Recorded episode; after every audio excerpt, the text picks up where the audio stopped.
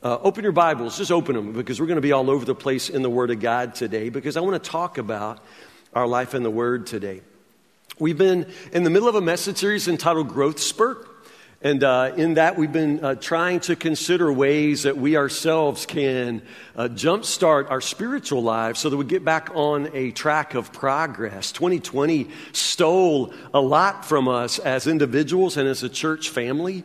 And uh, this is our effort to, to claim it back and step back into a relationship with God that is warm and growing and healthy. In doing so, we've been talking about this acronym REFLECT. These are uh, seven qualities that belong in every disciple's life. Now, a disciple is simply a person like you or me who follows Jesus to become like him. That's our goal, to become like Jesus. And these seven qualities reflect that nature of Christ that we want to see growing and multiplying in us. So we started out with our relationship. We talked about the importance of loving God and loving others. The next week we had E, evangelism. We talked about how healthy things grow and growing things multiply. Evangelism is our way of fulfilling Jesus' commission to us to make and multiply disciples. F, fruit of the Spirit, that was last last week love, joy, peace, patience, kindness, goodness, gentleness, faithfulness, and self control. And that isn't even the end of the list. The list goes on of what the Spirit will bear in our lives when we begin to walk in the Spirit. Today is L for listening. I want to change gears quite a bit in order to talk about this this relationship of listening, which is our life in Christ. This is the central nerve. This is the main artery of your life in Jesus. And I want to call you to it. Just a couple of sentences to begin, and then we'll jump in. Read this with me. The mature believer listens to God in the Word and in prayer. The listening is characterized by deep, say it, delight, deep delight, and instant obedience. So we said a lot right there. But the point is, we're listening to God. We need to hear His voice. He's always speaking to you, and you need to learn how to listen. It's a life of listening, primarily through the Word and in prayer, which we're going to talk about uh, this morning in the message. But I want you to understand this life of listening is characterized by two things. The first is, is this deep delight. It's, it's delight. It's, it's enjoyment. It, it, it, it is life to learn how to live your days in the Word of God. And I don't know how to describe this if you don't know what I'm talking about the simple delight of being in the presence of God. Now, I know, that, I know that some of you perhaps don't know what I'm talking about. And I, I, don't, I don't mean to make you feel odd or I'm, I'm not in any way talking down to you. I, I want you to understand that this is uh, it is normal to know the presence of God and feel the presence of God, and it's something for you. You can know Him, you can enjoy His presence. When, when we stepped in this room and, and began singing this morning, that, that was my first awareness, just the Lord's presence in this room. I saw all of you as well. I knew that you were here, but I knew that He was here, and He's the reason that I'm here. And so I acknowledged that presence. I, I, I recognized, I, I, welcomed him, and uh, just began to enjoy this presence in the room. Um, but, but honestly, I've, I've known that presence all my life. And, and, and again, I'm not bragging. I want you to understand that this is something that's normal. Uh, my, my, parents here in the middle, my, Don and Diane Harris, are, are just real disciples. They're genuine worshipers, and they raised me like that. So, you know, my dad, who's a, a, he's a Baptist, so he don't go crazy, y'all, in worship or nothing, but, um, but it's real. It, it's real.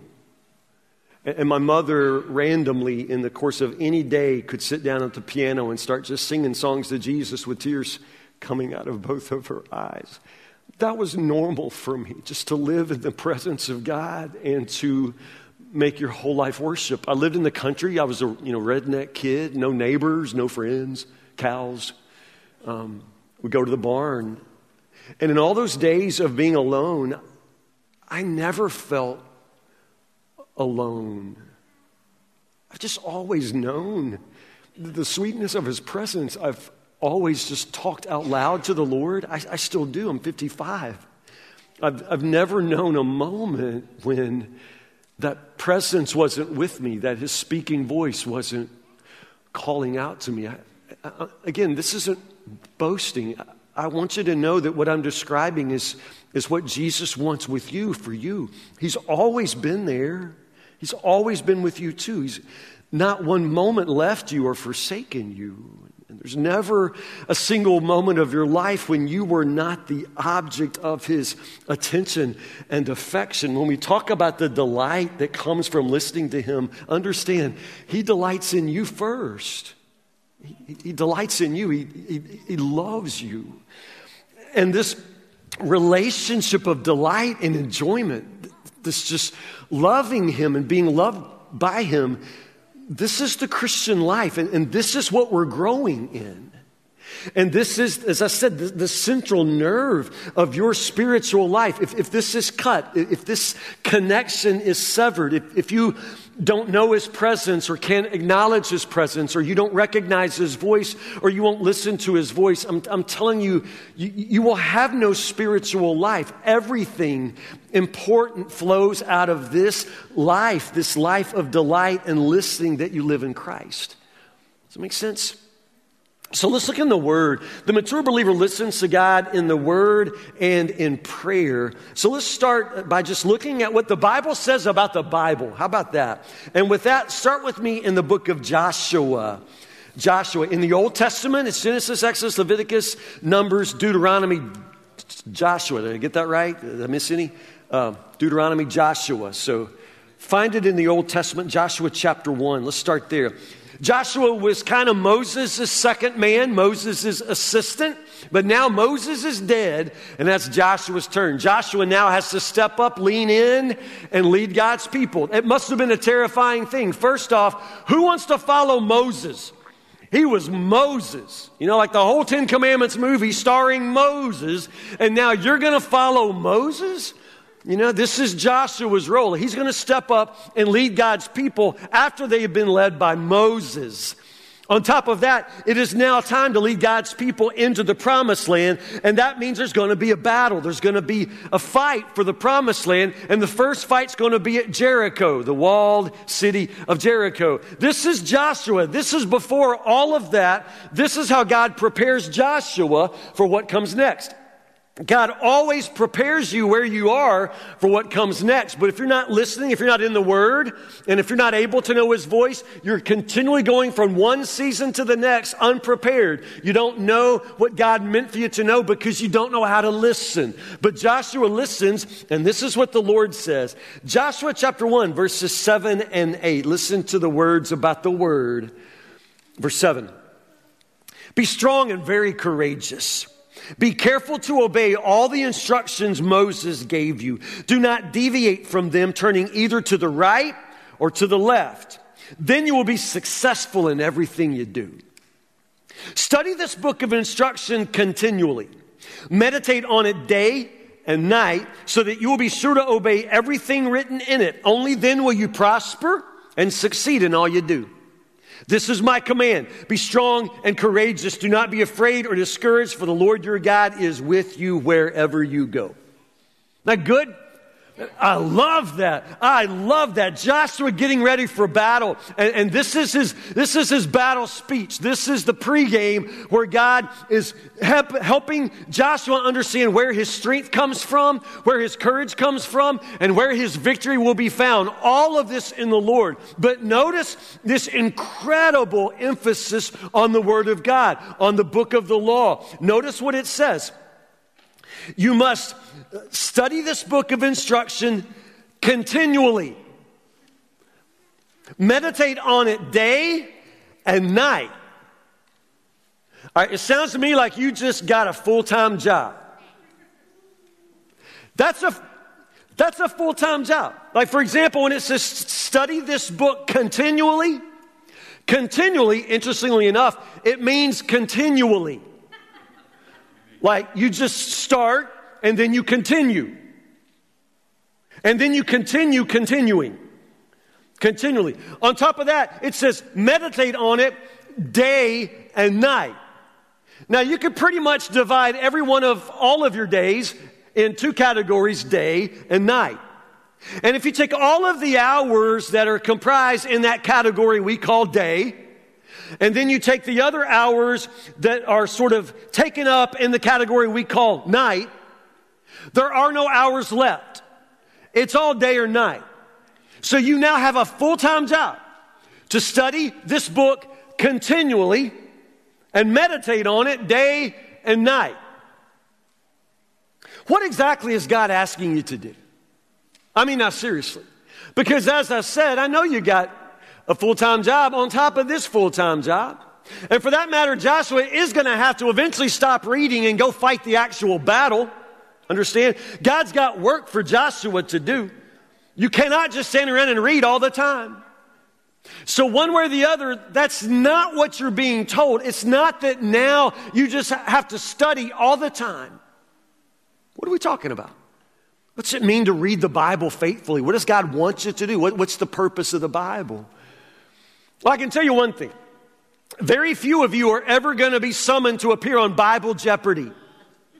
So it's not about that. It's not about just reading the Bible so that you understand that in the Old Testament, you know who the son of Jephunneh was. See, that's the way a lot of people do. They, they imagine that the Bible is this book full of facts and that they must somehow transfer all of those facts into their heads so that they're really Bible smart. Okay? Can I just sort of ease your minds that that's not what we're after? It's not really about you mastering information. It's not what it's about at all. As a matter of fact, here in Woodburn Baptist Church Sunday School, we don't offer any graduate degrees. You can't get a PhD in Sunday school, for example. So it's not about information. It's not about reading the Bible and mastering the content, getting information. It's not about information at all. It's about transformation. It's transformation. The Word of God is about transformation. That's why there's this incredible emphasis here in what God is saying to Joshua that it's not just that you're going to read continually and meditate day and night, you're going to obey it. So it's all in one piece. Do you see that? This meditation in the Word of God is not just sitting around in a chair, you know, with the Bible, you know, like mm, meditating. No. As a matter of fact, in the book of James, for example, it says that if all you ever do is hear and read the Word of God, you're fooling yourself because you haven't really read it at all until you do it. So at some point, the Bible's main concern is not with your reading comprehension, but the fact that you learn to do what it says.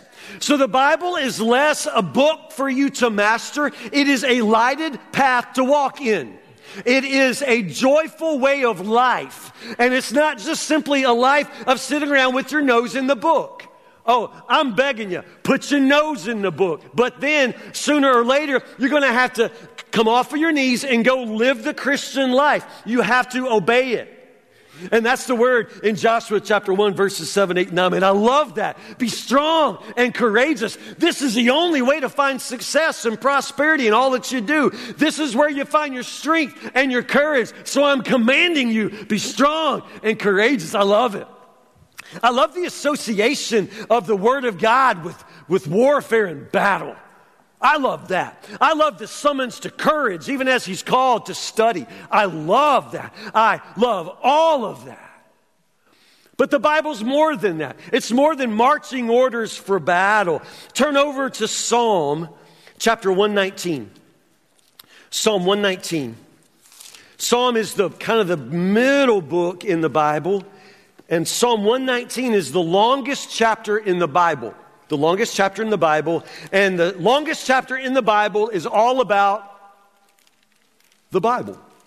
Yeah. Every single line, every verse is something about God's Word, something about the Bible. It's actually beautiful. Look at it. Uh, Psalm 119 is different. You notice it's divided into sections, and every section has a title, and those titles are literally the letters of the Hebrew alphabet. You see it? So the first little section under Psalm 119, verses 1 to 8, is Aleph. That's the Hebrew A. What you should know is this entire longest chapter is one long poem. It's a poem. In Hebrew, it's all a poem. And all of those verses under Aleph, they start with the Hebrew letter A. Like every line starts with A.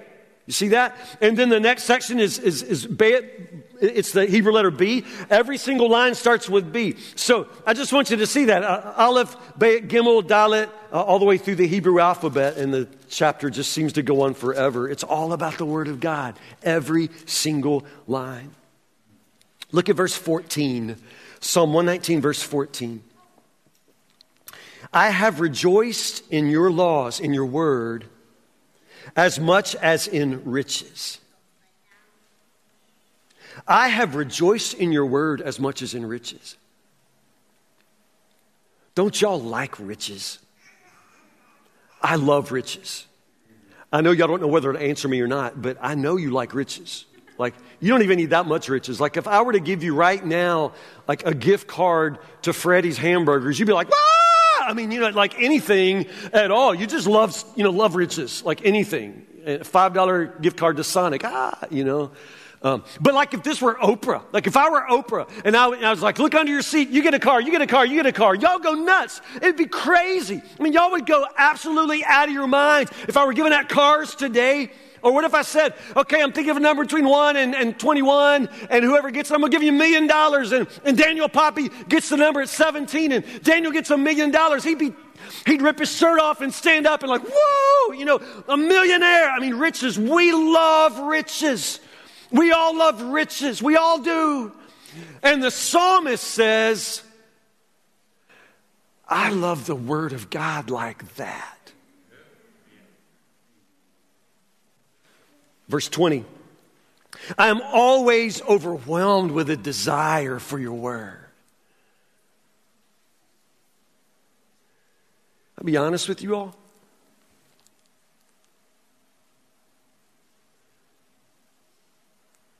I don't know that I can say either one of these things honestly. I want to because I love God's Word. And I want to say that I love the Word of God. I want to say I've devoted my life to it. But I don't know if I could say I, I rejoice in it like I, I, I do riches. I don't know that I can say I'm always overwhelmed, like all consumed with desire for the Word of God. I don't, I could say that and convince myself it's true, but my life of reading it would probably tell another story. And my hunch is that's the same thing that would be said of you. I don't know that this kind of love for the word, I don't know that this kind of overwhelming desire is very common. I don't even know if it's honestly in any one of our hearts in this room. I don't know if this kind of overwhelming desire for the Word of God even is found in this church. I'm not even sure it's found in our nation. This kind of overwhelming desire, let's just be honest, that does not describe us. If this sermon goes more than 35 minutes, you know, some of you are, are losing your minds. You get enough really, really quickly. And I understand it. But I'm telling you, the fact that that's how we are, that simply suggests that there's something very, very broken. There's something missing in our hearts. In Indonesia, there was a village of people with one Bible. But they learned that there was a Bible distribution happening in another village that was a seven days journey from where they lived. So the men of that village got together and set out. And they walked seven days and nights. They walked to get Bibles. They got 300. they got 300 Bibles. They carried them. Came back, they carried 300 Bibles back to their village. Seven day journey. Some of you have a Bible that sits on your nightstand seven inches from your nose. And you can't be bothered to reach over and pick it up. There is something profoundly missing in our lives. I don't know what those Indonesian believers know about this book, but they know something we don't know. They know something we don't know. In North Korea, there was an evangelist who had in his shirt pocket two tiny New Testaments. Two tiny New Testaments. They were discovered, and he was executed. They killed him.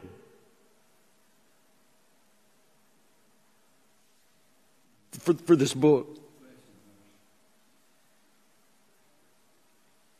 I know. Some of you are saying, Pastor Tim, but, but it's boring. I've tried to read it, it's boring. And, I know, I, I, know. I know some of you had a New Year's resolution January 1st. You were going to read the Bible through, and you really, I mean, for the first week, you were on fire. You were tearing it up through Genesis. But, but if it hasn't happened already, on February 2nd, you're going to get to Leviticus. And you're going to fizzle and you're going to lay it down and you're not going to come back. And, and you're telling me, Pastor Tim, it's just boring. I've, I've tried to read it, it's boring. I tried to read it, I fall asleep. Also in North Korea, there was a grandmother and her granddaughter doing laundry. And there by the riverside, the grandmother's Bible f- fell out of a bundle of clothes. People saw it. It was reported. And they killed the grandmother and her granddaughter. So the next time you're thinking about saying that the Bible is boring, I would like you to imagine saying it in the face of that grandmother. Just imagine saying it to her face that the Bible she would die for, you can't be bothered to read. Just say it to her face.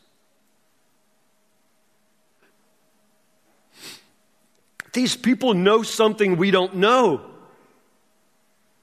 because they have a passion for this book that we don't have. We, we don't have it.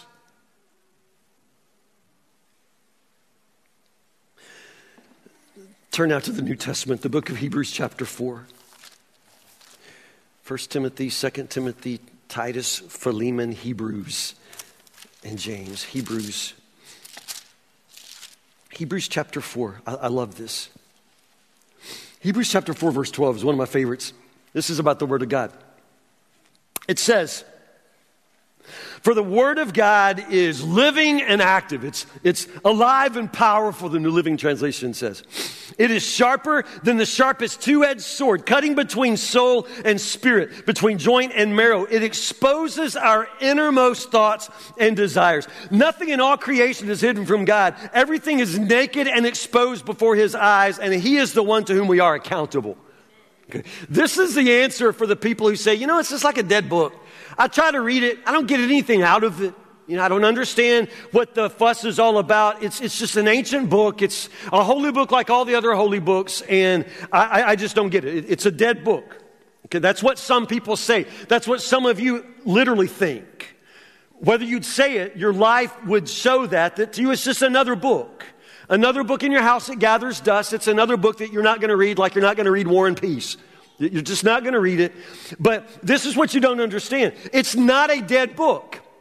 The Word of God is living and active, it's alive and powerful. So when you read it and you say it's dead, you don't know what you're talking about. You don't know what you're talking about. The Word of God is alive and it's powerful. It's sharper than the sharpest two edged sword. It's a two edged sword, which means it'll cut you both ways. It is powerful. It is dangerous. It is flashing with power. It's a lightsaber. You understand? I mean, it's that kind of power. It's the Word of God and it is living and active. So, so I understand why some people say, but it, it's, it's okay, if it's alive, it's dead to me. Because Paul actually talks about that in the book of First Corinthians when he says that there are people who themselves are spiritually dead. Like there are people that are spiritually dead because if you don't have the Holy Spirit because of Jesus, if you don't have the Holy Spirit living in you, then you're spiritually dead. So that's why when you open the Bible and you read it, it's just like reading anything else because, because it's not because the Bible is dead, you are spiritually dead. But when you're a believer, when you have salvation that comes from Christ and the Holy Spirit that He gives, then understand when you read the Word of God, that Spirit in you will resonate with that Spirit in the Word. And suddenly it's alive and it's active and it's powerful and it's dangerous. It'll cut you like a sword, like a two edged sword. It'll light you up like a lightsaber. I mean, you understand? It's dangerous. You think it's not dangerous? I'm telling you, your sin sick soul is in jeopardy when you read the Word of God. I'm telling you, it will cut you wide open. Those of us who live a life where we have a lot of secrets, a lot of things we try to hide, like you got things that you don't tell your wife. You know how to cover your tracks on your uh, iPad, and you know how to make sure your kids never hear the stories of what you used to be. I mean, you live this life with all of these secrets and hidden things, but the Word of God is going to cut you wide open. It'll dissect your heart, it will fillet you. That's what it says. Nothing in all creation is hidden from God. Everything is naked and exposed before Him. You start reading the Word of God, it will cut you open. Nothing hidden. I mean, you think it doesn't speak, and all of a sudden it speaks, and you will know you've been spoken to. It's dangerous, like a sword, like a lightsaber. I, I, I love it. But, but I know some of you are thinking, Pastor Tim, you're weirding me out now with lightsabers. Um, turn to back to the Old Testament, the Song of Songs, the Song of Solomon, chapter 2. You know, everything I've said is, is utterly true. But the people who have loved the Word of God through the centuries have been more likely to say that the, the Bible is a love letter. Yes, it's marching orders for battle. Yes, it is uh, something that you long for, overwhelmed with desire. It's, it's a two edged sword, but, but it's a love letter. It's God's love letter to you. Song of Songs, chapter 2, verse 10. My lover said to me, Rise up, my darling. Come away with me, my fair one. Come away with me. Look, the winter has passed and the rains are over and gone. The flowers are springing up. The season of singing birds has come, and the cooing of turtle doves fills the air. The fig trees are forming young fruit, and the fragrant grapevines are blossoming. Rise up, my darling. Come away with me. Rise up, my darling, come away with me. It's the loving invitation of the God who himself delights in your heart. He wants you to come away. What does he want you to come away for? Because, he loves you. Lovers like to be together. Lovers like to be alone. The Lord has things He like to say to you. He has um, love that He'd simply like to lavish upon you. Even. Love to get you quiet enough, alone enough where you could be with Him, that you could understand the sweetness of His presence. He just wants to shower you with sweetness and delight. How can you not want that? For the life of me, I don't understand how that is something that leaves your heart cold. In Isaiah chapter 43, listen to what the Word of God says. Now listen to the Lord who created you, the one who formed you, he says, Do not be afraid, for I have ransomed you. I have called you by name. You are mine. When you go through deep waters, I will be with you. When you go through rivers of difficulty, you will not drown. When you walk through the fire, you will not be burned up. The flames will not consume you. For I am the Lord your God, the Holy One, your Savior. You are precious to me. You are honored and I love you. Do not be afraid, for I'm with you. You've been chosen to know me, believe in me, and understand that I alone am God. There is no other God.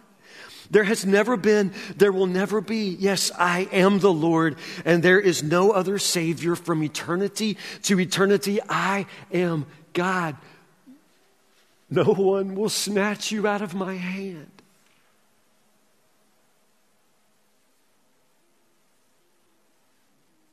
Are those not the words that your soul longs to hear? I mean, today, don't you need somebody to say to you, when you go through the fire, I will be with you? Just want somebody to say, when you go through rivers of difficulty, you will not drown because you're precious to me. If that leaves your heart cold, I don't know how to help you. I don't know how to help you. Come away with me. Come away with me. It's an invitation to this relationship of delight. Why would you resist that? Quickly, I, know some of you may be weirded out. Um, let, let me get real practical for just a few moments and let's just talk about how to grow in this area of your spiritual life, your Christian life. How do you grow in this relationship of listening? A um, couple of things, and this is very, very basic. Uh, write this down. Uh, step one, and I'm going to start at step one. Some of you may be past step one, but I'm not going to make any assumptions. Step one get yourself a Bible and read it. Get yourself a Bible. Get yourself a Bible. Uh, you think, I think I got one.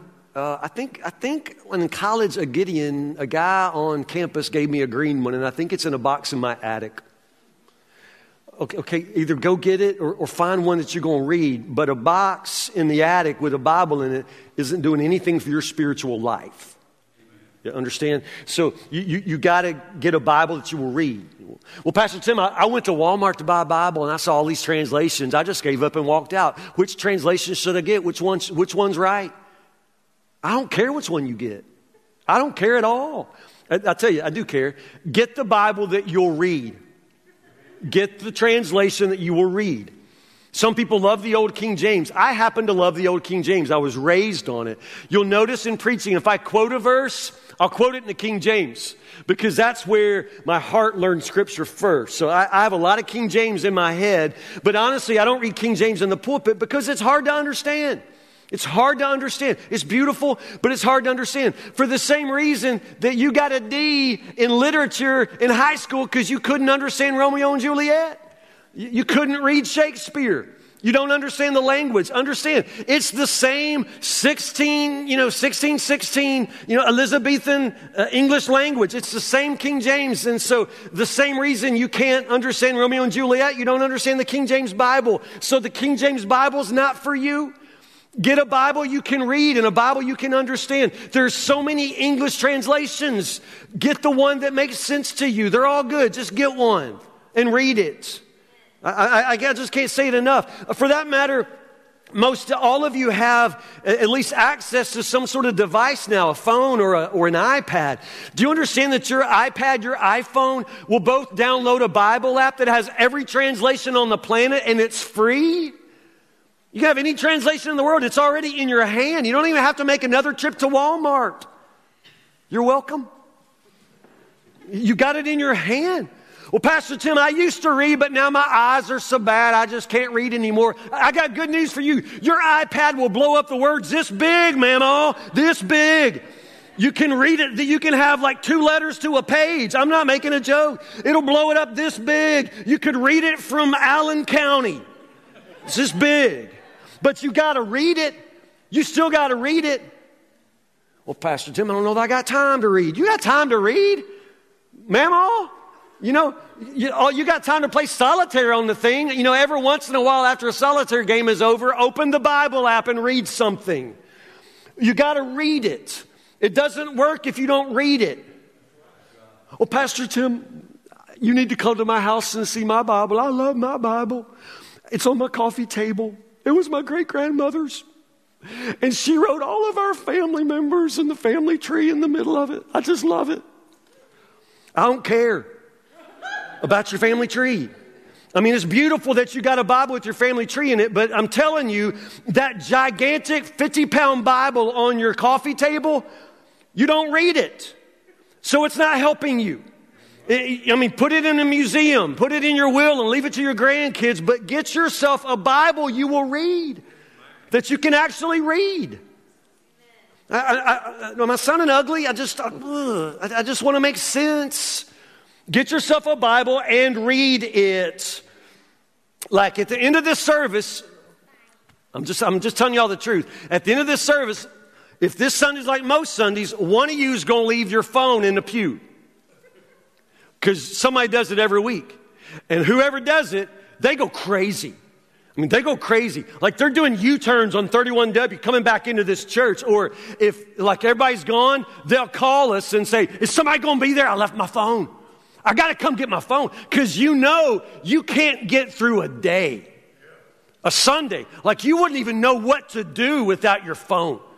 I mean, so like, I mean, Pastor Tim, if you'll stay, if you'll meet me out by the mailbox, you know, and just, I'll come by and get it real fast. I just got to have my phone. See, the thing is, and I don't mean to be ugly, but just so you know, some of you left your Bible here when Jimmy Carter was president. I'm not making a joke. People leave Bibles here all the time, and they never even seem to miss them. Like, I don't, I don't know how to understand that. Like, like literally, we have a, a giant shelf of lost Bibles, and I mean, some of them got y'all's name in them. I mean, every now and then I'll hand one to somebody, go, look, you know. I understand, you know, well, Pastor Tim, I got other Bibles at home. I, I know you do. I, I, know you do. Are you reading any of them? I mean, if, if, if you're without your phone, you know you can't get through a day, but you could leave your Bible and not miss it till the next Sunday or the next century, something missing in your spiritual life. Can I, can I just say that? Get yourself a Bible and read it. None of this works if you don't read it. Now, as you read, this is step two listen for God's voice. Listen for his voice. As I said, this is a living book, and you will find in the Bible this, this living presence. There's a presence and there's a voice. And, and maybe the first day you're, you're not going to necessarily begin to discern that, but stay with it. Stay, stay, with it. In the same way that, like when you were a kid, if, if, if, you got lost, you know, in Walmart, your mama would say your name from eight aisles over, you'd know her, you know, instantly you'd know her name, you know her, her voice. You know, and that's exactly how it works with the Lord. You knew your mama's voice back then because it was so familiar.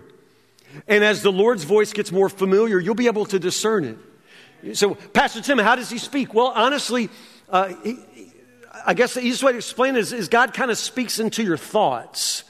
We talk about hearing a voice, and it, and it is a personal voice, but, but mostly it's, it's in my thoughts. And, and one of your first, you know, real uh, important means of growth is to learn how to discern the difference between just your thoughts and, and what God is saying. But, but stay with it. Stay with it. Meditate day and night. Let, let, your thoughts, let your heart just sort of, sort of sit with the Lord for a while and you'll begin to know His voice. Listen for His voice. When you're reading the Word of God, just slow down and think. Again, it's not about, you know, reading your five verses today so you can say you read your five verses and close the book and say you read it. it's not what we're doing. No, you want to allow God to speak. So slow down. If you just read a couple of verses, just take a couple of verses and slow down and think. Meditate, which means just turn it over, turn the words over in your, in your mind and, and, and look closely at what's being said and, and pay attention. If there is any kind of instruction to follow, there you go. That's God speaking. Now you know what to do. You're going to follow that instruction. It's, it's that simple. You just pay attention, look for a command to obey, and when the Bible says something, then you do that. This is the Christian life. This is the normal Christian life. You just read the Bible and you pay attention. Look for an example to follow. And then you begin to imitate the examples that you find in, in, the Word of God. It's just how all of this works. It's a light for your path. And so if you do it in the morning or you read it in the afternoon, however that works for you, you read it in such a way where you're transformed by it. It changes the way you walk. It changes the way you talk. It changes everything about your life. You got to stick with it. You got to listen for his voice. Next, step three. Once you begin to read now, begin to make that a daily habit, a devotional habit of being alone with God. Now, I don't know how this will work for you, but it needs to be a habit. It really, really does. Now, some people are morning people, and I've heard preachers say, it, you know, the Word of God needs to be the most important thing in your life. It needs to be more important than breakfast, more important than your job. So you just get up and start reading. Well, It, it may work for you, Chuck, and it works for my wife. My wife is a first thing in the morning person. I mean, when her alarm goes off, her feet are on the floor, and then she is in her chair with the Bible. And I love it. But that doesn't work for me. My brain doesn't just, you know, open up that quick. If I get out of bed and sit in the chair, I'm back asleep. So morning's not my time. I'm more of a night person. I've always been more of a night owl. See, my wife pops up early, but she can't make it through a really good episode of Wheel of Fortune. I mean, she's asleep for the night. She's out. But I'm up. You know, I, am awake. So, in many, many seasons of, of, of our life at home, you know, I have had my devotional time after everybody else in the house went to bed because I'm still up. But I'm very alert then. And I can read for days. I mean, I can read for days at night like that. I, I don't fall asleep. Uh, it's just my time. Figure yourself out. Do what works for you. If mornings don't work for you, then, then do it at night. Do it at lunch. Just find a way. If this is a priority, if you love it like you love riches, then I think it'll be valuable for you to make it a habit. Just make it a habit of getting alone with the Lord. He says, Come away with me. Come away. So make it a daily habit to just come away and be alone with Him. Spend some time. How much time? I don't know. Time. More than a few minutes? Probably not an hour. I don't know. How much time do you have? Just make sure you've heard his voice, enough time for you to settle down, to slow down and think, enough time for him to speak. Enough time for you to tell him that you love him, enough time that you delight in it. Because anything you delight in, you have to tear yourself away, you know? You, could stay there all day. He walks with me and he talks with me and he tells me I'm his own. And the joy we share as we tarry there, none other has ever known. It's from an old hymn. The idea that, wow, when you love somebody and you're alone with them, you could stay there forever. to tear yourself away. One, one more thing, and I'll be done. Uh, periodically, I'm serious, y'all, and y'all gonna think I'm not. Periodically, get away to a special place for an extended time. Like every now and then, like this is more than just your daily Bible reading. Every now and then, set aside part of a day. Like more, like, like set some time aside and go spend some real time to be alone with God and go away for it. I mean, find a place. So, Pastor Tim, well, where you expect me to go? I don't care where you go, you know? I'm not, I'm not talking about Paris, France, or nothing. I mean, go where you can go. Um, and right now, I'm, I'm going to talk directly to somebody, all right? You know where I think you should go, dude? Your deer stand. Like, go to your deer stand. Y'all know about deer stands? Yes. They're awesome. Aren't they awesome? Yeah, you have a deer stand, Casey? Never been up in one? Oh man, you need a deer stand. Absolutely. Deer stands are amazing. Y'all, I don't even hunt. Like I, I and I wouldn't. Like I, I, wouldn't. Like if I shot a deer, I'd, I'd feel so bad. You know, I'd be crying. I'd have to. I'd preach its funeral. You know, and then it would. You know, never, never be able to eat it. But I know some of you do. But but Matt Betts left two deer stands in my woods when he moved to Florida. Jackpot. So I got two deer stands in my woods. I don't even hunt, but you know, I like to go sit in them. They're holy places. You know, up in the trees, like above everything, up there with the birds, with the sky, with the Lord. I'm just saying, you can do this. Your soul craves this. Get away. Go to the shop in your barn or, or wherever it is that you could go. Find a bench at Kereiakes Park or wherever it is that's quiet and, and you feel like you could just find the Lord there and, and, and do this. You need this. Maybe this is something you could do right now to sort of jumpstart this new season in your spiritual life. Just decide that you're going to spend a whole hour. You're going to go to work before anybody else gets there and sit at your desk and just be alone with God. Whatever, whenever, just Make it a priority. Because in this great love letter, the Lord says to you, Come away. Come away with me. I say that it is a relationship of listening that has to do with delight. And I really do mean you will learn to love, delight in His presence, but long before you learn to delight in Him, He already delights in you. He wants to bring you away just so he can whisper into your heart, tell you the things that your soul needs to hear, just remind you that you'll never be alone, that you're precious to him. Do you understand? In your life of discipleship, this, this private, personal relationship with Christ is everything. It's the central nerve, it's the main artery. And literally, everything important in your life flows out of this. It flows out of your relationship, your intimacy with Christ. Everything important in your life flows out of this.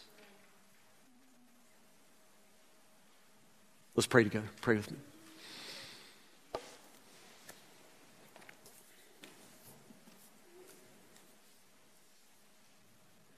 Lord God, um, forgive us. When we pause, even for a moment, and just remember how much you love us, how you've always loved us, every moment of our lives, every tear that's ever dropped from our face, Lord, you caught it. You've never, Lord, not known our hearts, our fears, our guilt. Lord, always you're there and always you're calling us to just come away, to notice that you're there, to respond to your spirit, to listen to the word that comes from your mouth, the word that cuts, the word that heals, the word that brings us the strength and the courage, the sweetness that our soul craves. Lord, you and you alone are the source of these things. And everything important in our life, it, it comes, Lord, from, from this Lord, this ability to speak to you, to listen for your voice, to know that we'll never be in any place where you're not with us. So, Lord, help us to come away every day, every moment of every day, continually to listen for your word, in the word, in prayer, and all the ways that you would speak, Lord. We just need to hear the words that you would whisper into our hearts. Forgive us for being so busy, so stubborn, so ignorant, so hard hearted. Help us, Lord, to listen and to love you. We pray these things in the name of Jesus who loved us first. Amen.